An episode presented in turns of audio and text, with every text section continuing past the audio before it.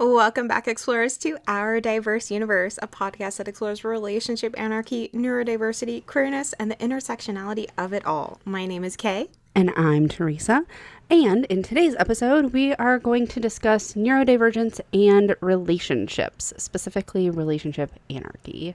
Yeah. Yeah. So we've noticed that a high number of individuals in queer and alternative relationship spaces are neurodivergent, which really makes a lot of sense to us. Yeah. So, we're going to break down some reasons why we think that is and how we see this reflected in ourselves and in our own relationships. Um, I am also going to start by saying I'm feeling a little under the weather, so if my voice um, sounds a little strange or I, I don't know, um, can't edit out a cough or something, sorry about that. Um, I'm doing the best that I can. We delayed recording a couple of days because I wasn't feeling super great. But um, yeah, we didn't want to miss um, releasing episodes on time for you guys. So yeah. yeah. And, if we sound a little loopy, it's because uh, one of us is high on the full moon, the other is high on cold medicine. or yeah. loopier than usual? I don't know. It's fine. That's cool. You like it. Hopefully, you'll enjoy the silly side of us. Oh, yeah. um, so, to anchor this discussion, I think I'd like to return to the Relationship Anarchy Manifesto and take a look at it through a neurodivergent lens. Uh, I really think that a lot of the tenets line up with neurodivergent needs and give the opportunity for healing some areas where uh, neurodivergent people have wounding. Yeah, definitely. And if you are still curious or would like a refresher on what the Relationship Manifesto is, uh, we did actually cover it in our very first episode. Go, so go check that out. Yeah. Um, so we're going to re- briefly review some of the tenets today, but for a, a, deeper look at that manifesto, like go back to that episode. Um, so specifically, I would like to look at um, these tenets. So we're going to talk about finding your core set of relationship values um, changing through communication. Uh, build for the lovely unexpected. Mm. Uh, I know you love that one. I love that. I just love, love the phrasing. yes. Oh. um, customizing our commitments and truth is better. Um, so those are just a few of the tenants that we really kind of like deeper dived into um, what they mean in that first episode. Um, and today we're going to look at how that kind of intersects with neurodivergent needs, like specifically our needs, yeah, um, mm-hmm. and how that's connected to um, our neurodivergence and some of the things that we talked about in our last episode mm-hmm. um, regarding autism and ADHD. Mm-hmm. Mm-hmm. Yeah. Um, so I'd like to start off with this idea of like finding your core set of relationship values. Um, so something I think that we had started touching on last week is um, part of unmasking and um, healing wounds around having to mask is um, really breaking down what your individual values are. Mm-hmm, definitely. And those values can be, and I speak for myself, uh, sometimes uh, against the societal norms. Mm-hmm. Yeah from time to time. mm-hmm, mm-hmm. Time to time, all the time. On occasion. On occasion, sometimes. yeah, and so I think that the value in in this specifically for neurodivergent people is that um, especially when we are late identified, we have uh, gone through a lot of our lives masking. And that means uh, a lot of our lives have been spent adopting other people's values as our own um, in order to kind of like fit in and yeah. find our sense of belonging. Yeah, and to overcompensate. And I know that I have myself experienced undue pressure mm-hmm. in that compensation. And I've also heard from other partners that um, identify on the neurodivergence spectrum that it did. It put so much pressure on them to fit into this box of what they thought they should be in a relationship and what they should be looking for in a relationship and what they should be achieving in the relationship itself. Mm-hmm. Yeah, absolutely. And I think that this relates to not just relationships, but even our own like sense of identity and our sense of selves. Oh, right? definitely. Yeah. Is that we end up just kind of um, uh, adopting those those relationship values or or even just um, life values from other people right? Like a, a lot of um, masked autistics are referred to as kind of chameleons right? And being able to kind of like shape shift and and whatnot. And so we may not have a real sense of what our own values are um, because we're so used to just kind of like reflecting what other people's values are and and learn we've learned how to like kind of play this role for other people Yeah, yeah. And I mean, we've known from experience that uh, when you pretend too long, cracks happen. Yeah. and things start breaking down. And then that breakdown is very messy. And then you end in burnout. And burnout in relationships is a special flavor of burnout. yeah it totally is. Hmm and it become can become like really destructive. Yes. Oh, definitely. hmm Self destructive and like outwardly destructive for the people that you're dating or the people just within relationships, like not even romantically, just platonically too. Yeah, absolutely. Um, I can speak to like I've had platonic relationships and in really destructive ways, unfortunately, in yes. the past, right? Um, and I think this is where you can start seeing. Um, you know, I don't want to go too far down that road, but um, we've mentioned in the past like borderline personality disorder and um, stemming from like attachment trauma and that sort of thing. Um, I think that that these things, these concepts are kind of linked, right? And- Oh yeah, there's definitely a lot of overlap here. Yep. Um, but I want to I want to stay on like neurodivergence and um, in in regard to like ADHD and autism and um, and relationship anarchy. So I'll I'll bump myself back in. Come back lane. here. In- into the right lane. Um, but yeah, so in order in order to really um, uh, participate in in relationship anarchy or alternative relationship styles, you have to know what you value, um, and so this um, encourages people to really do the work of um, kind of stripping away your mask and identifying like what what are my wants and needs? What are my basic boundaries um, and expectations when it comes to relationships? Um, and I think that that offers an opportunity for a lot of healing for, uh, especially I think late identified neurodivergent people. Oh yeah, definitely. Yeah. And like I know through my relationships and through developing my own set of boundaries and expectations and over the years with the help of the people I've dated or the people I've I've developed relationships with. And it's really it's so it's like it gives me a different sense of community and support when it's almost like together we can like figure out what best suits us individually and throw away all of these like prescribed expectations that we've grown up with or that we've felt like we've had to subscribe to. Yeah, absolutely.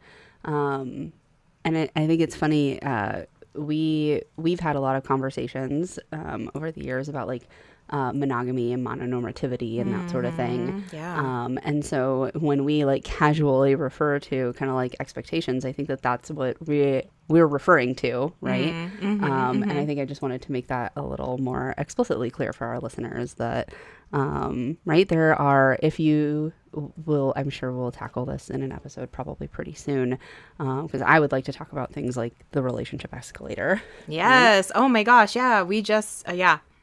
Yeah. Mhm. um, yeah, and um, and so I think that that that to be more explicit is kind of what Kay is referring to is things like um, expectations that exist around the relationship ex- escalator and how your relationships are quote unquote supposed to look Yeah. um, on a timeline on a trajectory right these are the things um, societally we have kind of like markers of what a uh, I don't know, long term or successful relationship look like. Oh, definitely. Yeah. And to stop you right there, like the the how we view success in a relationship too. yeah. Like I think I love how you say it's not about time, it's about depth. Mm-hmm. I love that concept because it's so true. Like you, I have I have had relationship that have been longer um, and not as deep as some relationships I've had short, you know, like it just, I don't know, it, it is about depth. It's not necessarily about that escalator sometimes. And then also sometimes it is in a weird way and it doesn't mm-hmm. have to be bad. Yeah. I think, um, yeah, absolutely. And, and again, not to put value judgments on things, right? Like things are not good or bad. Um, I think it's just being aware of Yeah. this is this is kind of like what we're fed. This is this is the default that we're shown. Um, knowing that you don't have to choose that default, and then if you do make that choice, like that's fine. There's nothing wrong with that. Yeah. Um, it's just that you go into things with your eyes wide open, Yeah. Right? And like and and knowing what you're choosing. Yeah. And and being able to, if you've already like made those choices, being able to like have the awareness of like taking a step back, looking at it for what it is, and then evaluating does this line up with what my values are? Um, because you know you gotta like continually evaluate your life and make sure that it's still good and working for you. Um, yeah, and that every everything is essentially changeable uh, uh, to some degree. Yeah, definitely. Yeah, I know this uh, within the past few years that has been a big, um, a big check-in for me in my own and like internal check-in. Like, am I doing this thing because I want it? I'm not doing it because I feel like I need to or I'm obligated to. I have a, a very hard boundary within one of my relationships that we never do anything out of obligation and actually it came from uh, a part that he uses in his other relationships uh, never doing anything out of obligation always doing something out of your true desire Yeah. and as long as you're doing as long as you're riding whatever escalator roller coaster whatever you want to call it as long as you're riding it because you want to ride it Yeah. go fucking do you do you Yeah, having that like awareness and intentionality in what we do in our relationships. Um, and I think not just in our relationships, in our lives is really important. oh for sure yeah mm-hmm Yeah. Um, yeah. And so that's why, right? Like, I think that um, for kind of relationship anarchy or these like alternative relationship styles um, forces us to do that depth work and looking at our values and, and making sure that we're like staying in line and integrating that moving forward. Um, and I think that that's really good for neurodivergent people. yes definitely Um, the next tenet that I'd like to look at is um, that change through communication. Right? And we talked a lot uh, in the last episode about how, uh, especially for autistic people, uh, communication is um, not challenging, I don't know, um, different, right? Like we have a different style of communicating. Yes, definitely. And the concept of subtext that we touched upon last episode too, Uh-huh. Yeah. that just drives me bonkers. yeah and so we really like crave a, a more direct style of communication. We seek to like understand things. Um, and so um, i think that um, right like uh, forcing this communication piece is also really uh, great for neurodivergent people where we like we want the expectation to be everything is kind of like laid out and clarified and and we understand things Yeah, and like very direct, a direct form of communication, like you said. Like emphasize and direct. Like if you want something, tell me, and then Yep. I will try and make accommodations or we'll meet in the middle somewhere. Um, I personally just do not do well with, okay, what did you say? like, like, please tell me, is this what you want? Because then I'll figure it out. Yeah, absolutely. Like I can handle anything as long as I, um, as it's direct and I can Yeah. understand and like wrap my head around. it. Yeah, yeah. It's like indirect. It's like, wait a minute, I'm confused. right. Yeah. Um, and I think um, so. The the manifesto and part of what we talked about in, in episode one as well talks about um, that this communication has to be like radically from the heart. Right? yes. Oh, yeah. Um, and so there is something I think also when we've had late identified neurodivergent humans, autistic, ADHD, what have you, that are used to masking um, and feeling really afraid of being authentically ourselves. Um, getting uh, getting into these relationships that require authenticity right Yes. that the success is really determined on the level of authenticity and transparency you're willing to provide to the relationship um, is an, a, another huge opportunity for healing um, and to engage in the unmasking process um, and you know, part of the reason why people end up reflexively masking, um, part of the reason I ended up reflexively masking is because it didn't feel safe to be myself um, in relation to other people, right? And so, and then that in turn um, meant that I started to mask even when I was alone by myself because it started to feel unsafe to unmask and in any way because then I would like judge myself for Yeah. for my unmasked self, right? I would have that like internalized sense of Yeah. um, being mean to Yeah. myself. Well, and the the gaslighting runs deep. yeah, yeah, absolutely, And just- absolutely. yeah, And just like, wait a minute, like if you were told, I and I say this from my own growing up childhood experiences, if you're told that you are too sensitive or too this or too loud or too, you stop being those things Mm-hmm. and you start gaslighting yourselves in situations when you're older and you're like, oh wait, but maybe I was too loud. I was Yeah. Mm-hmm. probably too loud, or I was probably being dramatic. Yeah. I'm probably being too sensitive, or it shouldn't bother me as much. And like, that's hurtful. That's Mm-hmm. hurtful to our childhood selves. Yeah. Yeah, absolutely. And so you like perpetuate this this like trauma against yourself, right? And so and so in the unmasking process, right? So not only do you have to like start unmasking around yourself, right? And and offering compassion to yourself around that.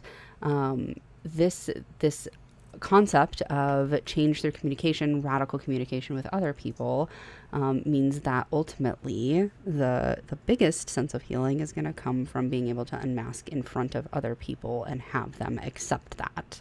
Yeah. Um, and part of the way to do that is that you have to like communicate to other people what your experience is um, in a transparent and vulnerable way. yeah. And that's so uncomfortable.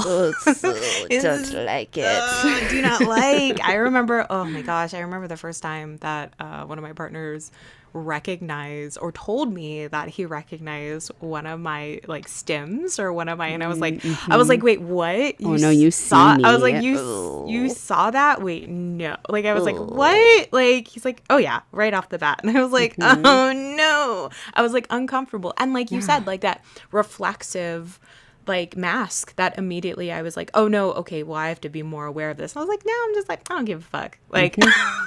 Yep. you can watch me stim, you can watch me jump and bounce and do whatever, you know, because I feel comfortable. And Right. although it's uncomfortable to to peel back those layers, it's ultimately for the best. Yes. Like I always want all of my relationships in any capacity to see me in all of my all of my ways, all of the w- ways in I want them to see me in in very very happy overstimmed and you know like an overstimmed in a negative way like I want I don't know, I just there's a transparency there and there's a intimacy there too.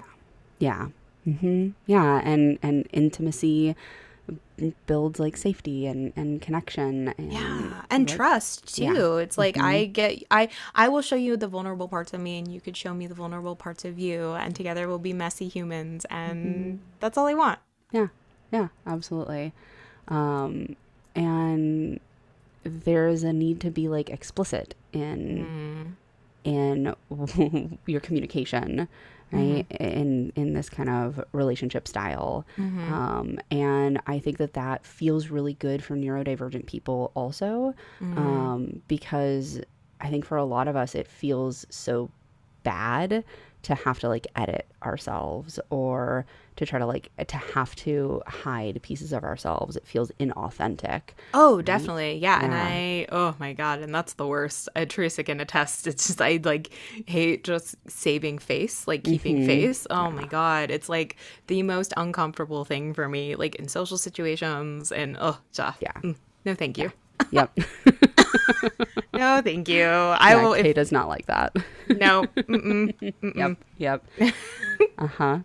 Um yeah, and so this and so this like communication from the heart, right, also means that um, communication has to be um, not only uh, designed to like solve problems, uh, but is ongoing, right? And and I think that that is really good for um, kind of especially late identified neurodivergent people who are often um, you know I, i've i've made i've noticed i'll say anti- anecdotally because i don't know if there's any like research around this but i've noticed that a lot of late identified neurodivergent people have um, have some insecure attachment right? And so i think that this need for you know um, regular radical communication and like um, uh, ongoing transparency right um, really helps to uh, counteract that insecure attachment right? Like Well, yeah, um, gives you that in- opportunity to like regularly check in and know where it is that you stand with that other person.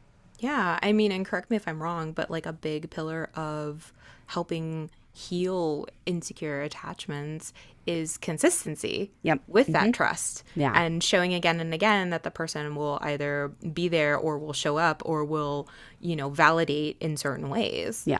Yeah, that they'll like come, they'll meet you halfway. They'll like, come to the table and whatnot. Yeah, with that like consistency and predictability. Yes. Mhm, Mhm. Absolutely. Yeah.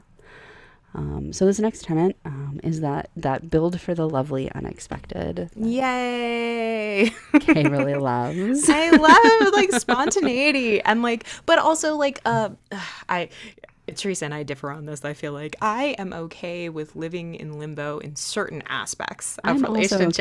okay certain aspects. certain aspects, Yeah. certain aspects, but like other aspects, yes, we need. I, I personally need a little bit more uh, boundaries, boxes, rigidity, Mm-hmm. whatever you want to call it. Um, but yeah, build for the lovely unexpected. Yeah, and I think um, I think that this tenant plays to a couple of different pieces. Um, I think that this is really great for um, the ADHD piece of Yes. like needing like new, exciting Novelty. variety, novelty. Yeah. um, being able to like express yourself, right? Like Mm. um, ADHD folk are often like so colorful and and, and creative, right? But by colorful, I mean like creative, and not that Mm-hmm. And not that autists aren't because they definitely also are. Mm-hmm. Um, and like the overlap is very high. There's Yeah. the, the prevalence of ADHD in in autism is Yeah. very high. Yeah, the combo platter. That is the combo platter. um, and so I think having a relationship that is um, is like anchored and provides the the room for spontaneity and play um, and to be able to like break out of those shoulds um, is really really good for um, neurodivergent fo- folk. I think honestly bo- for both autistic and adhd folk. Um, but yeah just like that ability to kind of like be playful and spontaneous and whatnot Yes. Oh, within these relationships um, can be really healing.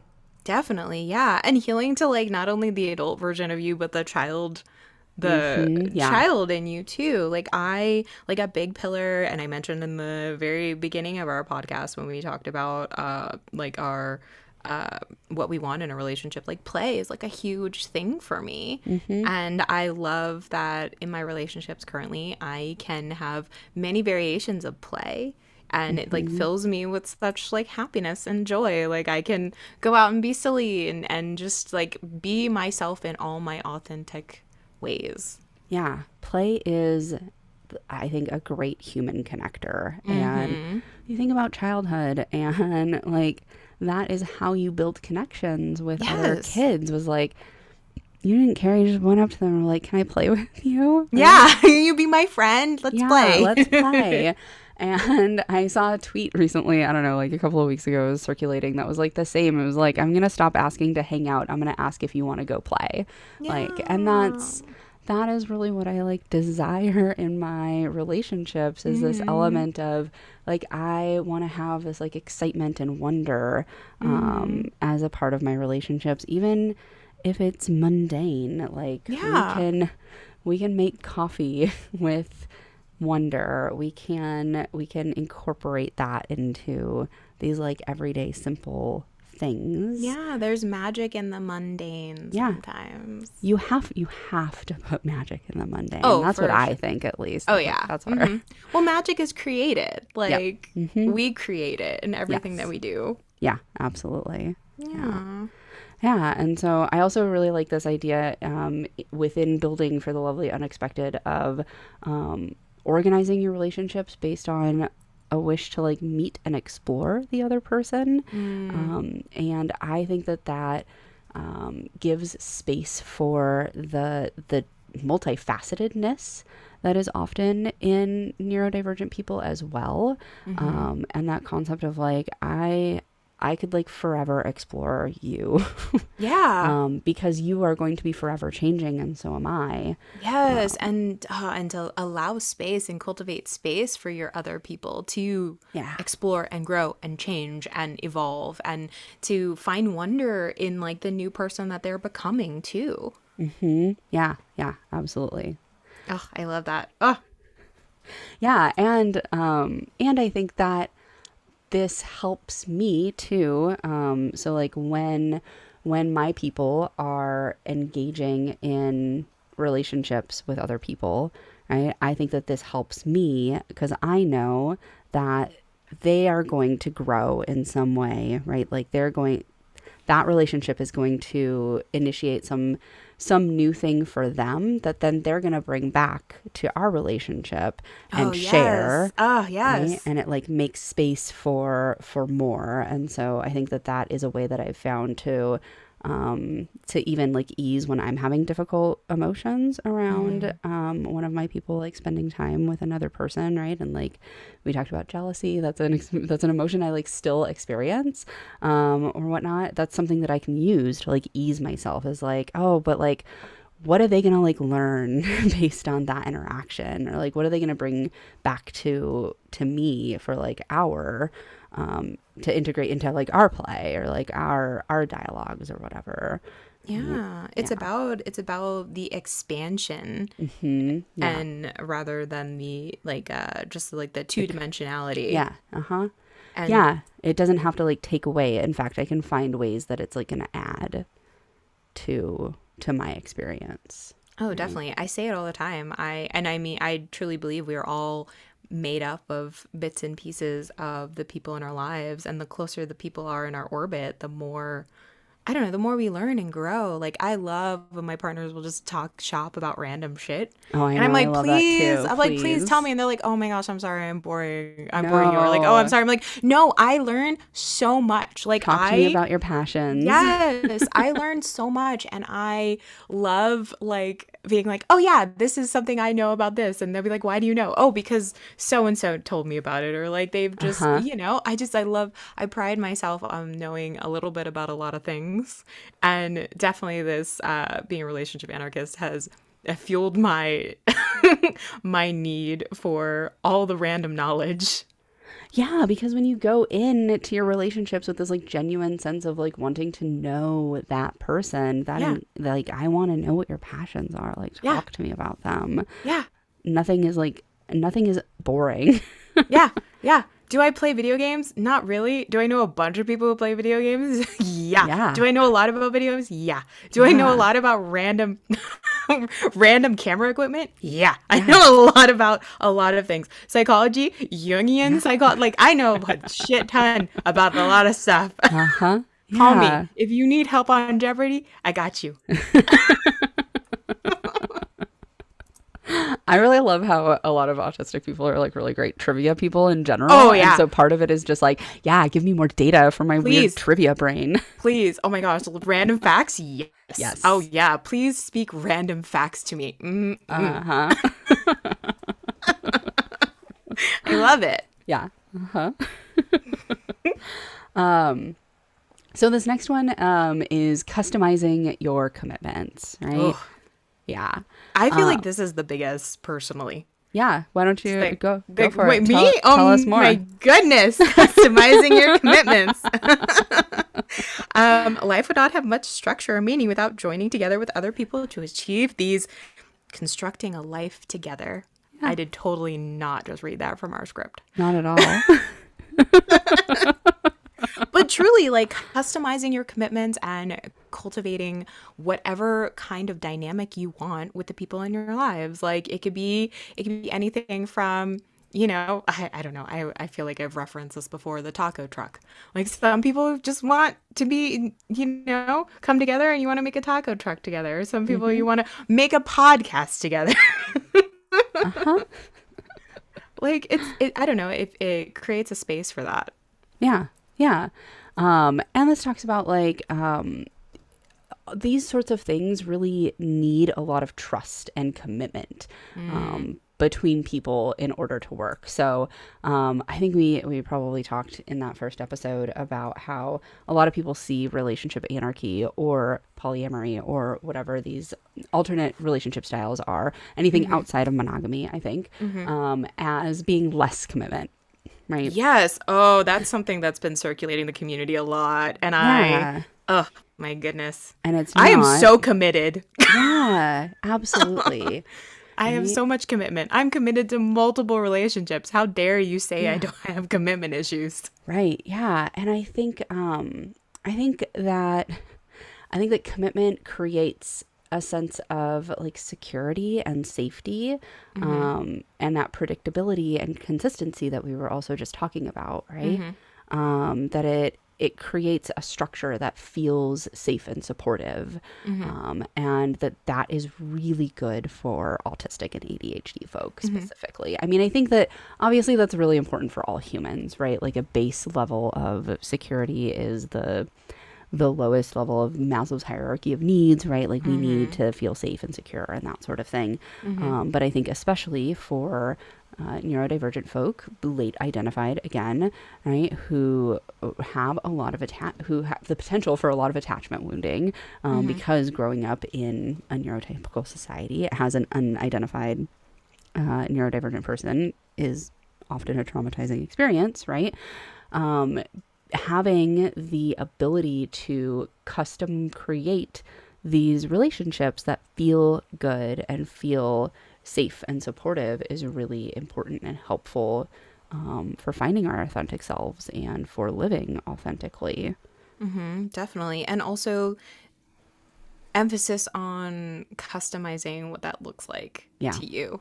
Because I, the commitments I have in my relationships vary Yeah. in each relationship. Yes. and that security and security looks different in each relationship mm-hmm. and it's not there's no value judgment on it Yeah. like there are you know i am a uh, married relationship anarchist and so uh, unfortunately now under the legal system i cannot marry anyone else you know maybe maybe in uh you know in my timeline or my my lifetime uh, Right, maybe. that will change who knows who Who knows knows? but like at this point, I am not allowed to legally marry anyone else. Right. And so it looks different with my anchor partner than it does with my other partners. Like that's not a possibility.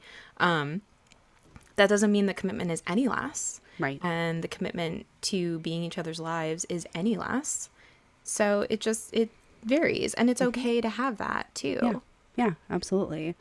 I think um also like um to kind of springboard off of some of some of what you said, um, there's a requirement that you get really honest with what it is that you do need or can offer within your commitments and your relationships. Oh, definitely. Yes. Right? And I think that that's really good for neurodivergent people um, who may um, may have like varying l- levels or needs of, Yeah. of what they can and can't give within relationships, right? Mhm. Yeah. Um, based on um, how how their neurodivergence presents, Mm-hmm, right, and what their sensitivities are in in various a- areas, Mm-hmm. right? and it gives the space to have a dialogue about that. Um, to be able to ask for accommodation or ask for space or whatever it is that you need within your relationship, right? It it really opens up the floor for these sorts of like conversations to happen. Um, doesn't just open up the floor, but like kind of to to do this successfully um, demands that you have that understanding of self and show up um, authentically and, and transparently within relationships. Oh yeah. Oh, definitely. I mean, I love the idea of commune living. And Mm-hmm. I would love to have my commune one day. It's going to happen. And I want to live with all the people I love on this beautiful uh, forest area. But I have one partner who has no desire to co-live cohabitate with other people and so kind of the joke is like he'll have you know he'll have his own uh, shipping container that he'll come by and hang out and then he'll you know go off Yeah. It'll be structurally sound. It'll be okay. it will be so structurally sound We won't stack two on top of each other. no no Okay. I'll make sure it works out okay, bud. oh my goodness um but Your yeah Ravenclaw friend. Ravenclaw. yeah. you are seen. But no, it's like and I respect that and I fully support that and I I love that about him. Yeah. I, you know, Absolutely, and, yeah. And he has been upfront about it and Yeah. I've been upfront with, hey, you know what? You there's always gonna be space for you. Always space for you. There's always space for you. It's just when you come by, you come by. We'll make sure you feel safe and comfortable. yeah yeah um and there is a there i do want to make a note there's a moment here it says it's freeing Yeah. and i feel like there's such freedom in being able to present what your needs are up front Yeah. and be like hey you could either take it or leave it kind of and not in like a not in like a mean way Right. but like in a like this is what i can give this is what i need to be my best whole self and like i hope you i hope you can see all of me And there's empowerment in being able to say, um, "This is this is me. Take me or leave me," and like I'm still a whole person, um, no matter how you kind of respond to how it is that I am. No, definitely. And I think that we could touch upon the concept of conditional love Yeah. and how relationship, like adult relationships, are conditional and conditional yeah and conditional doesn't have morality to it it's just like that's the that's what happens when you become an adult and are autonomous or just in general like relationships are conditional they're uh they're transactional in a sense in a sense. And I, I don't, maybe transactional is not the right word, but I see where you're going with it, right? But it is, it is, it definitely has to be, right? Because conditional and transactional don't have to be, are not necessarily the same, right? Yeah. So, um, I think, oh, I love you. Got me on semantics. You know, oh my god oh shit. no Okay. have No, i no. done this no, this is great. This is great. Um, no, but like conditional means so. So to say that uh, an adult relationship would have to be unconditional makes space for abuse. Yes. Right? To Oh my gosh, like, yes, To say that no matter how you treat me, I'm gonna love you.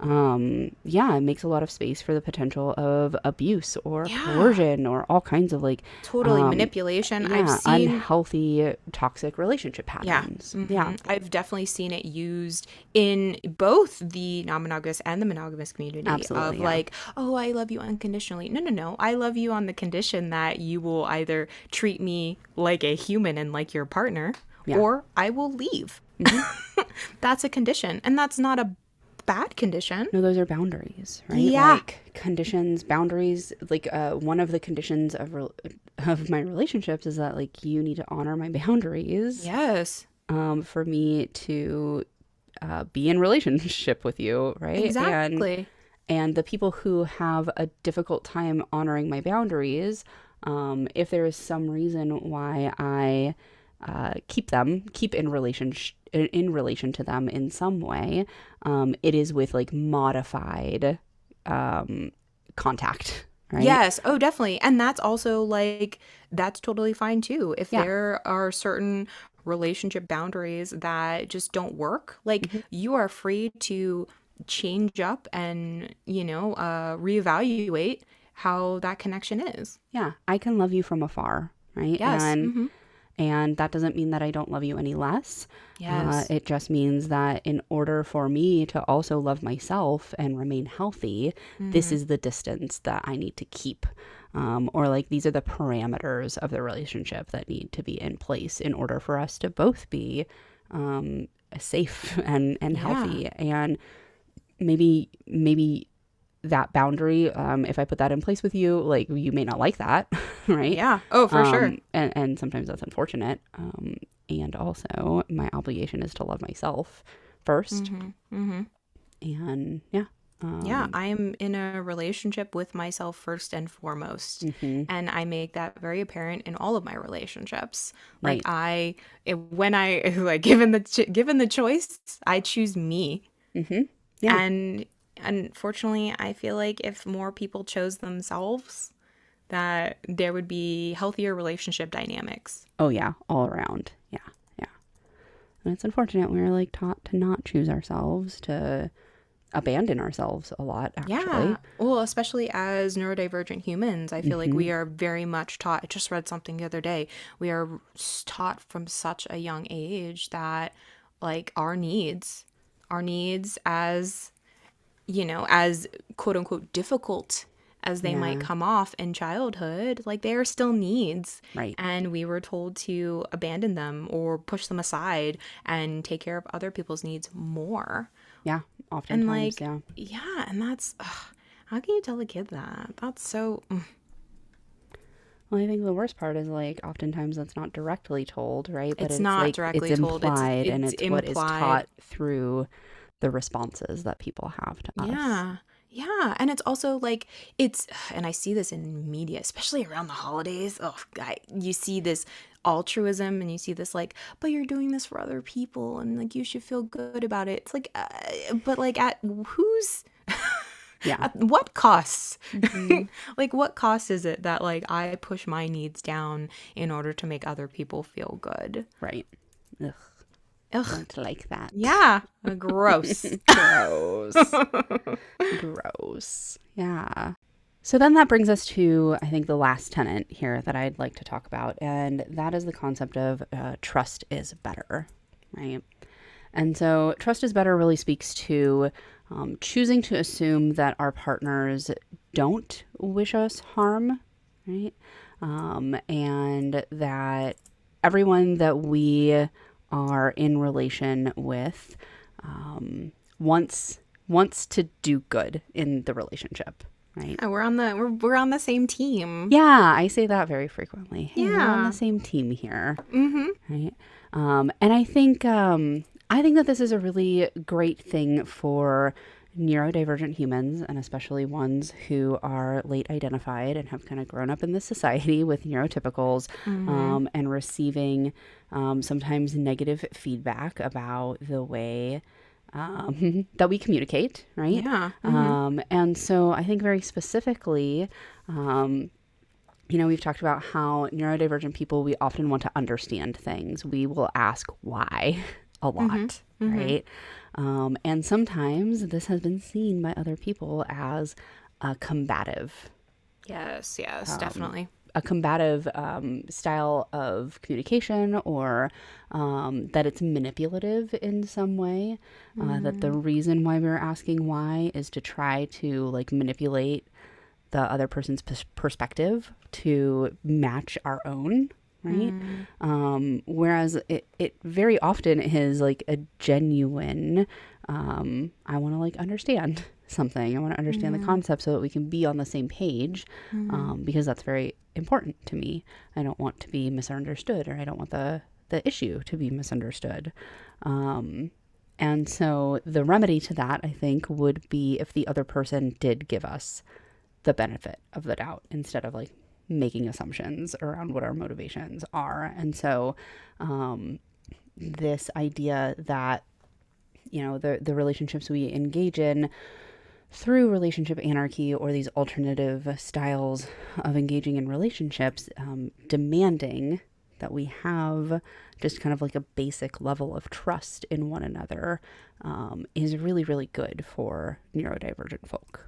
Yeah, definitely. And just adds to the secure attachment, that security within the relationship. Hmm. Yeah, absolutely. Um, and then that also gives space for people to um, be present in the relationship and then also space for them to withdraw from the relationship.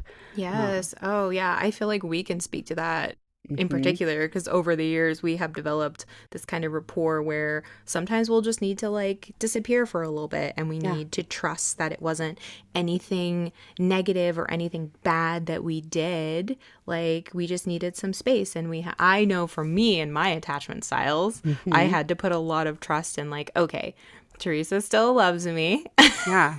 I haven't ruined this relationship. Like, she will come back when she is willing and able, and I will be here, and that's okay. Yeah, absolutely. And and like that's the same for me because you have periods of time also where you know you get overwhelmed with something or you've just got something going on and you know the the energy exchange has to be flexible, right? Yes. Um, especially for neurodivergent people. Um, you know, part of neurodivergence is being sensitive um, in in lots and lots of different ways and you know there are a lot of different ways that we need to be able to take rest um, in order to care for ourselves. And um, I think that that applies, of course, to all humans. Um, but I think that neurodivergent humans who are extra sensitive, right?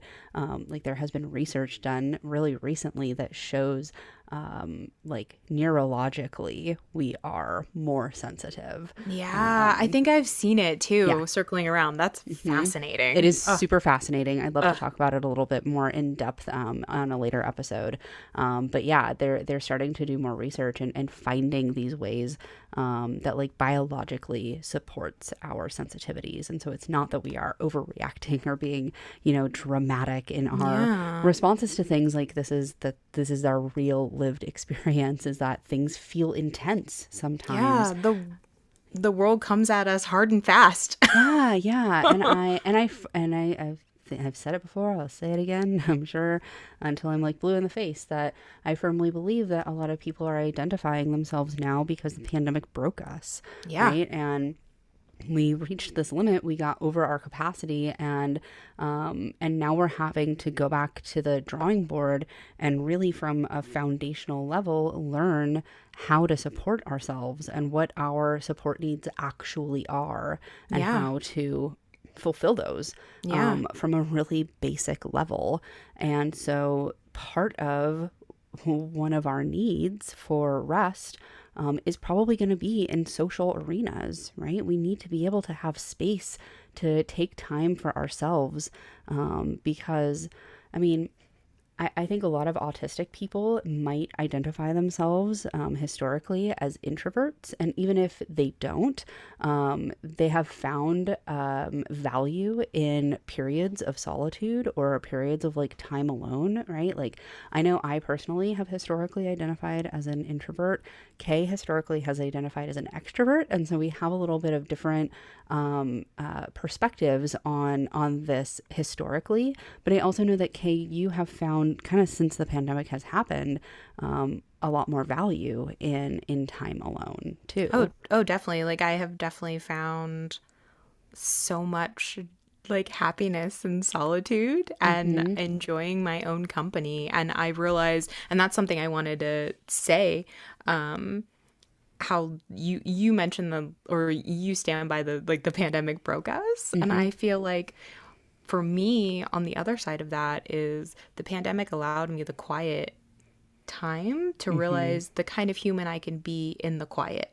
Yeah, and I genuinely found that I enjoy myself and my own uh, my own uh, solitude and um, not having the pr- societal pressures of go go go like hu- that hustle mentality and that like I need to be this social butterfly and I need to constantly be in people's lives because you know my neurodivergence says out of sight out of mind.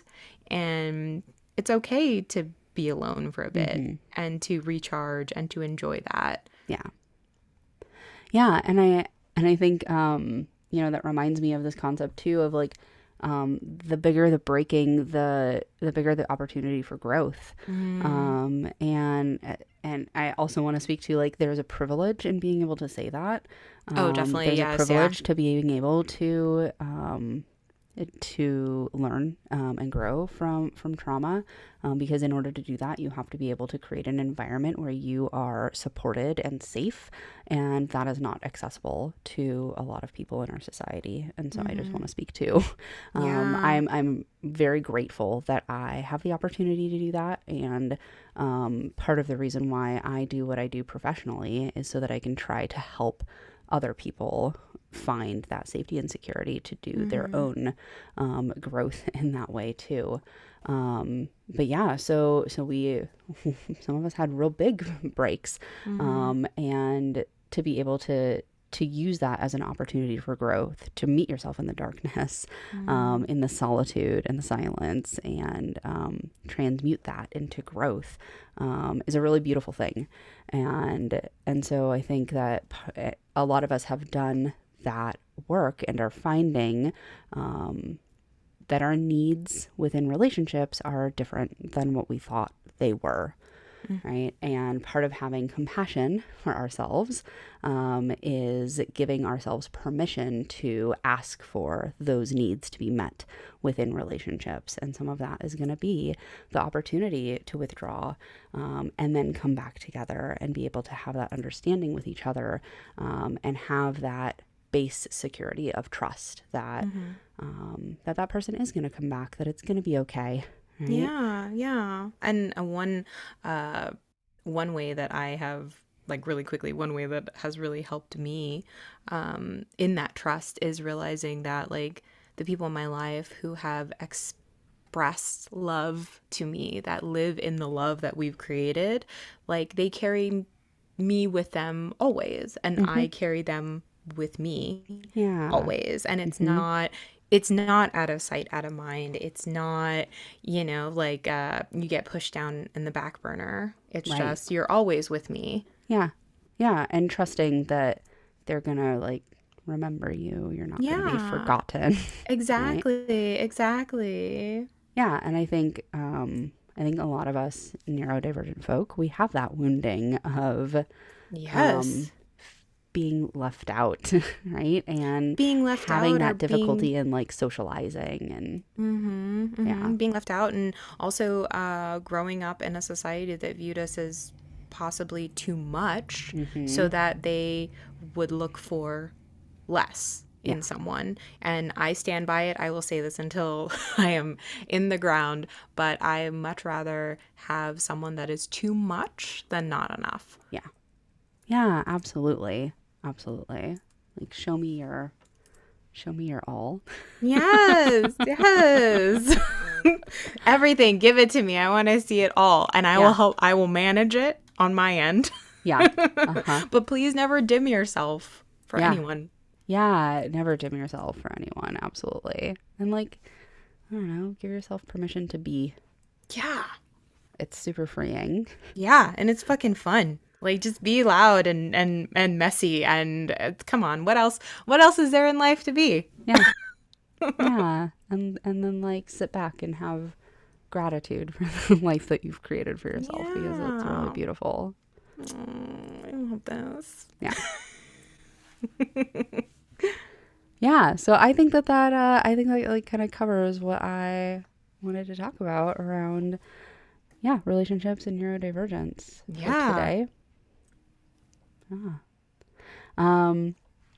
As a reminder, we are going to be launching an unmasking workshop in the month of January. Yes. Um, we are also going to be um, we're going to be launching a Patreon, um, starting a newsletter. So please keep an eye out in our Instagram for um, information around that.